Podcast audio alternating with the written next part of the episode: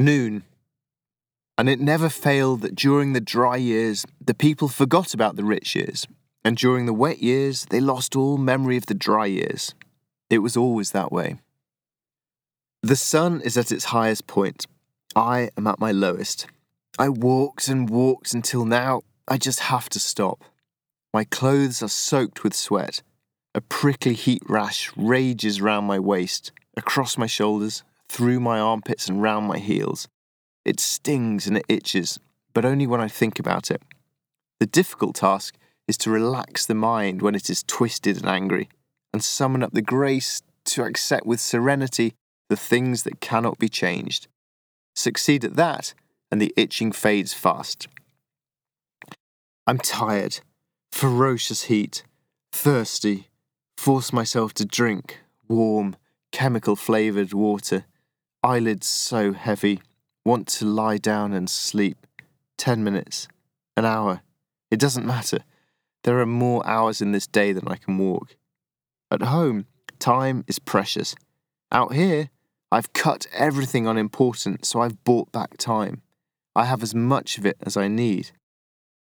I'm irritable, impatient, out of love with India, Walking immerses me so deep that at times I feel I am drowning in it all. In the India described so well by Naipaul, the broken roads and footpaths, the brown gasoline and kerosene haze adding an extra sting to the fierce sunlight, mixing with the street dust and coating the skin with grit and grime. The day long cicada like screech rising and falling of the horns of the world's shabbiest buses and motor cars. I'm on the outskirts of a village. Pink bougainvillea flowers form tangled arches over people's doorways. I peel off my clammy shirt, remove my shoes and socks, and flop into the shade of a bus shelter. The floor is covered in litter, broken glass, tobacco spit, and peanut shells. I don't care.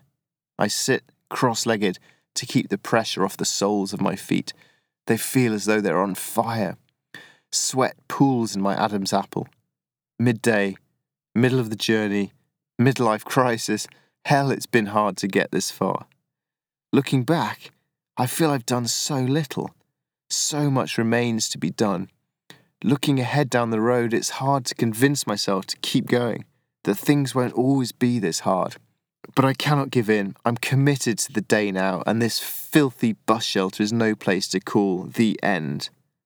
I can't give in, but nor do I think I can make it to the end. A very poor couple approach. I suspect they are homeless. Their movements are slow. They sit down next to me without speaking. They are sitting time away. The old man has a long beard and matted white hair. The lady is as fragile as a bird, old and hunched with empty eyes. Their clothes are faded. They chew pan, a mild narcotic. Their few remaining teeth are stained red.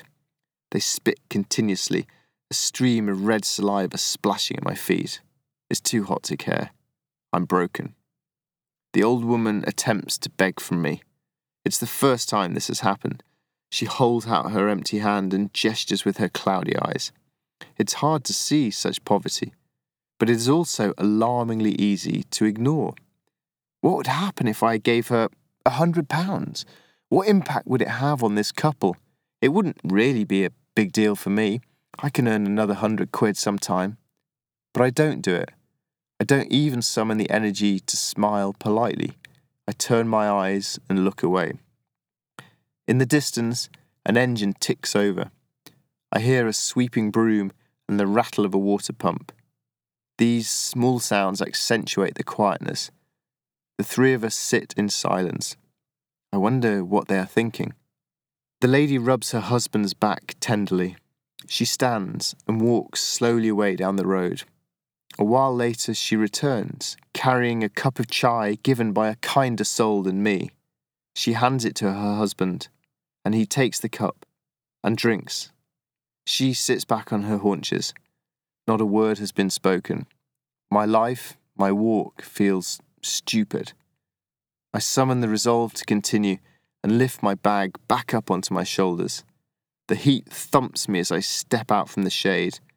I smile at the elderly couple. I'm light-headed, tired, and weak. They smile back at me.